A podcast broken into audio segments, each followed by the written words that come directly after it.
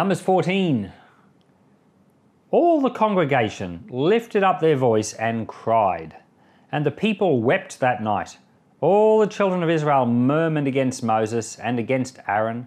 The whole congregation said to them, We wish that we had died in the land of Egypt, or that we had died in this wilderness. Why does Yahweh bring us to this land to fall by the sword? Our wives and our little ones will be captured or killed. Wouldn't it be better for us to return to Egypt? They said to one another, Let's choose a leader and let's return to Egypt. Then Moses and Aaron fell on their faces before all the assembly of the congregation of the children of Israel. Joshua the son of Nun and Caleb the son of Jephunneh, who were of those who spied out the land, tore their clothes. They spoke to all the congregation of the children of Israel, saying, The land which we pass through to spy out is an exceedingly good land. If Yahweh delights in us, then he will bring us into this land and give it to us a land which flows with milk and honey. Only don't rebel against Yahweh, nor fear the people of the land, for they are bread for us. Their defense is removed from over them, and Yahweh is with us. Don't fear them. But all the congregation threatened to stone them with stones. Yahweh's glory appeared in the tent of meeting to all the children of Israel. Yahweh said to Moses, How long will this, people despise me? How long will they not believe in me? For all the signs which I have worked among them, I will strike them with the pestilence and disinherit them, and will make of you a nation greater and mightier than they. Moses said to Yahweh, Then the Egyptians will hear it, for you brought up this people in your might from among them. They will tell it to the inhabitants of this land. They have heard that you, Yahweh, are among this people, for you, Yahweh, are seen face to face and your cloud stands over them, and you go before them in a pillar of cloud by day, and in a pillar of fire by night. Now, if you killed this people as one man, then the nations which have heard the fame of you will speak, saying, Because Yahweh was not able to bring this people into the land which he swore to them, therefore he has slain them in the wilderness. Now please let the power of the Lord be great, according as you have spoken, saying, Yahweh is slow to anger and abundant in loving kindness, forgiving iniquity and disobedience, and he will by no means clear the guilty, visiting the iniquity of the fathers on the children, on the third and on the fourth generation. Please pardon the iniquity of this people, according to the greatness of your loving kindness, and just as you have forgiven this people from Egypt, even until now. Yahweh said, I have pardoned, according to your word but in very deed as I live, and as all the earth shall be filled with Yahweh's glory.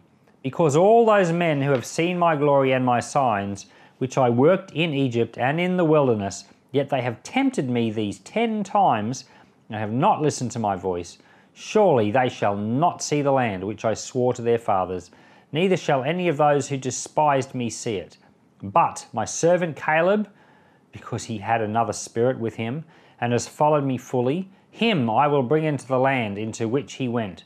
His offspring shall possess it. Since the Amalekite and the Canaanite dwell in the valley, tomorrow turn and go into the wilderness by the way to the Red Sea. Yahweh spoke to Moses and to Aaron, saying, How long shall I bear with this evil congregation that complain against me? I have heard the complaints of the children of Israel, which they complain against me. Tell them, As I live, says Yahweh, Surely as you have spoken in my ears, so I will do to you. Your dead bodies shall fall in this wilderness, and all who were counted of you, according to your whole number, from twenty years old and upward, who have complained against me.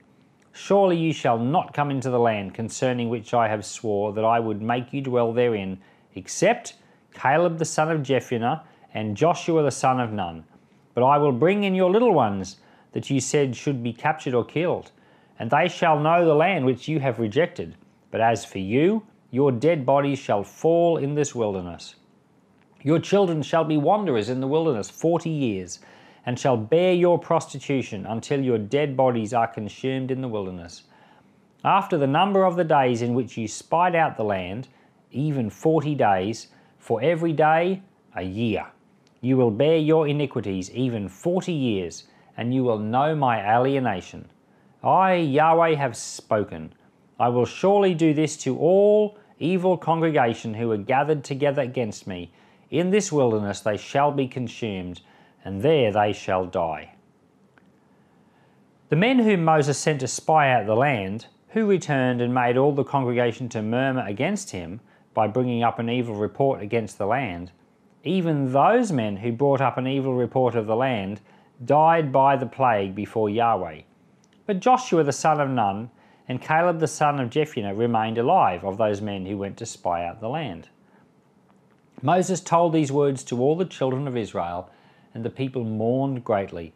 They rose up early in the morning and went to the top of the mountain, saying, Behold, we are here, and we will go to the place which Yahweh has promised, for we have sinned.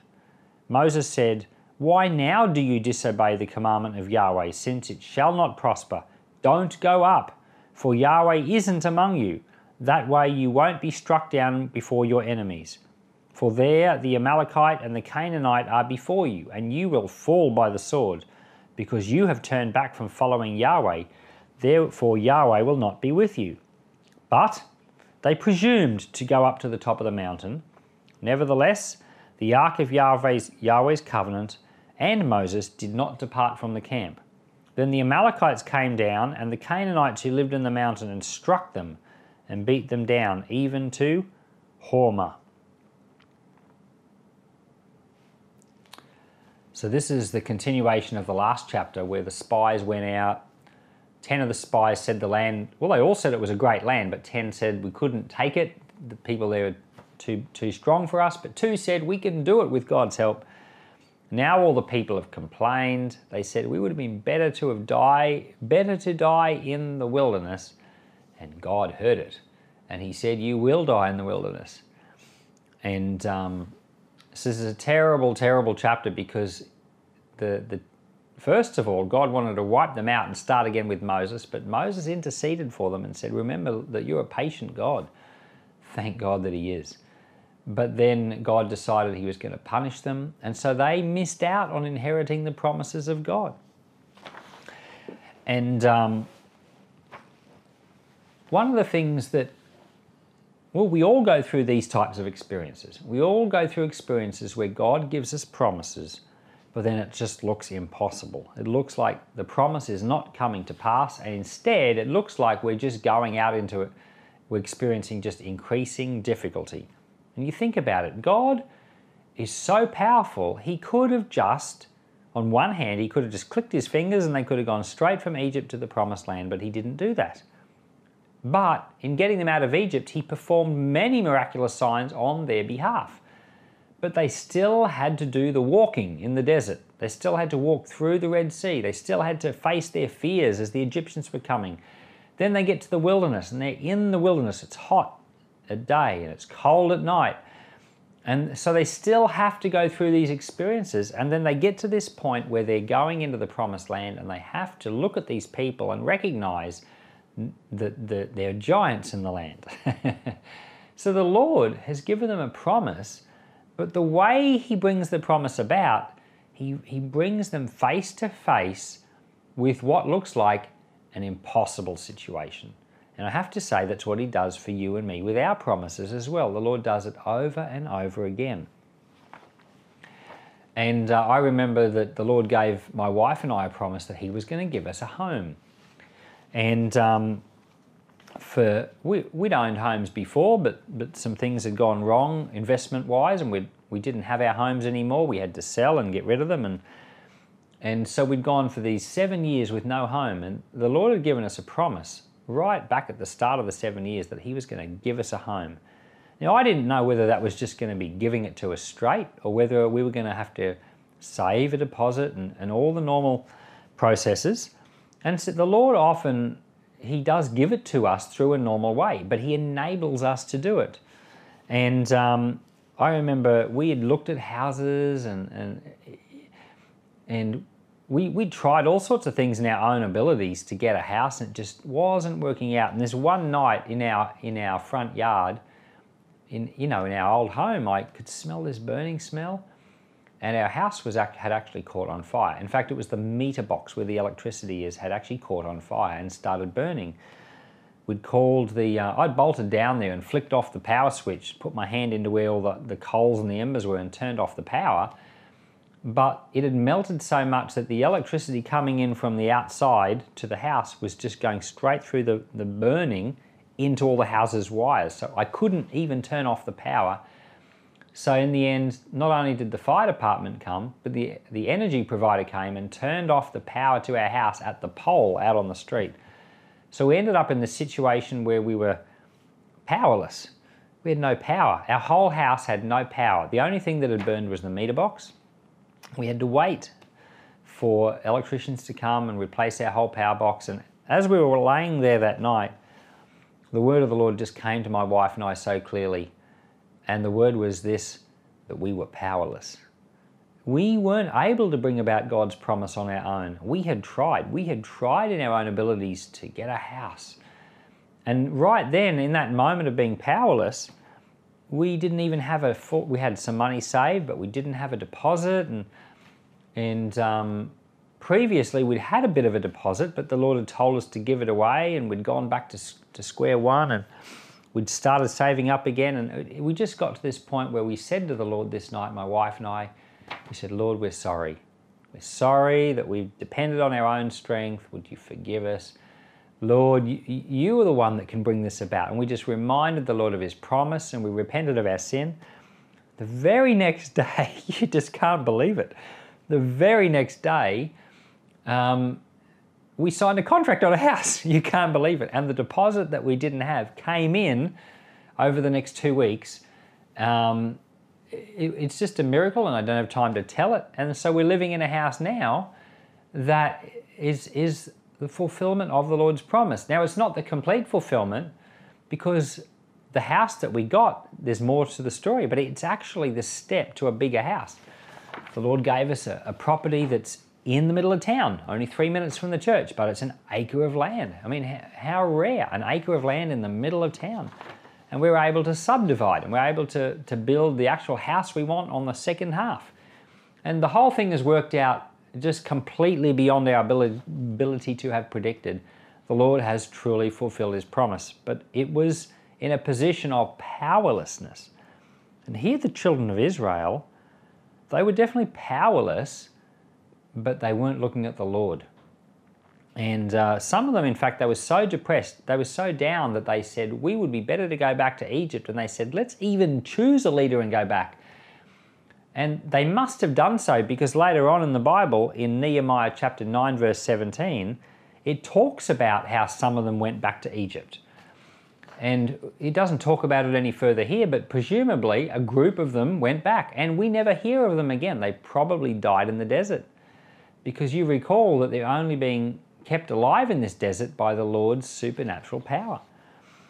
And um, so the, the, the point is that we need to, to acknowledge how powerless we are, and we need to, to trust in the Lord to bring us into His promises. There are promises in your life that you cannot bring about, but God loves bringing them about. And He purposely takes you to a wilderness location so that you will have to trust in Him. So if God gives you a promise and suddenly things seem to be going backwards, that's exactly what God's doing. He, that, that's, the, that's his style. We have to trust him. And in the New Testament, there's a scripture that I think is perfect for this moment, and it's from 2 Corinthians 4, verse 7. And Paul said, We have this treasure in jars of clay to show that this all surpassing power is from God and not from us. So this treasure is it's the Lord himself. It's the Holy Spirit. You know, we are just weak earthen vessels. We're just jars made of clay. But within us is contained the life of God, the life of Christ. It's within us. And that's to show that it's not us, but that it's God. And so we are weak. We have problems.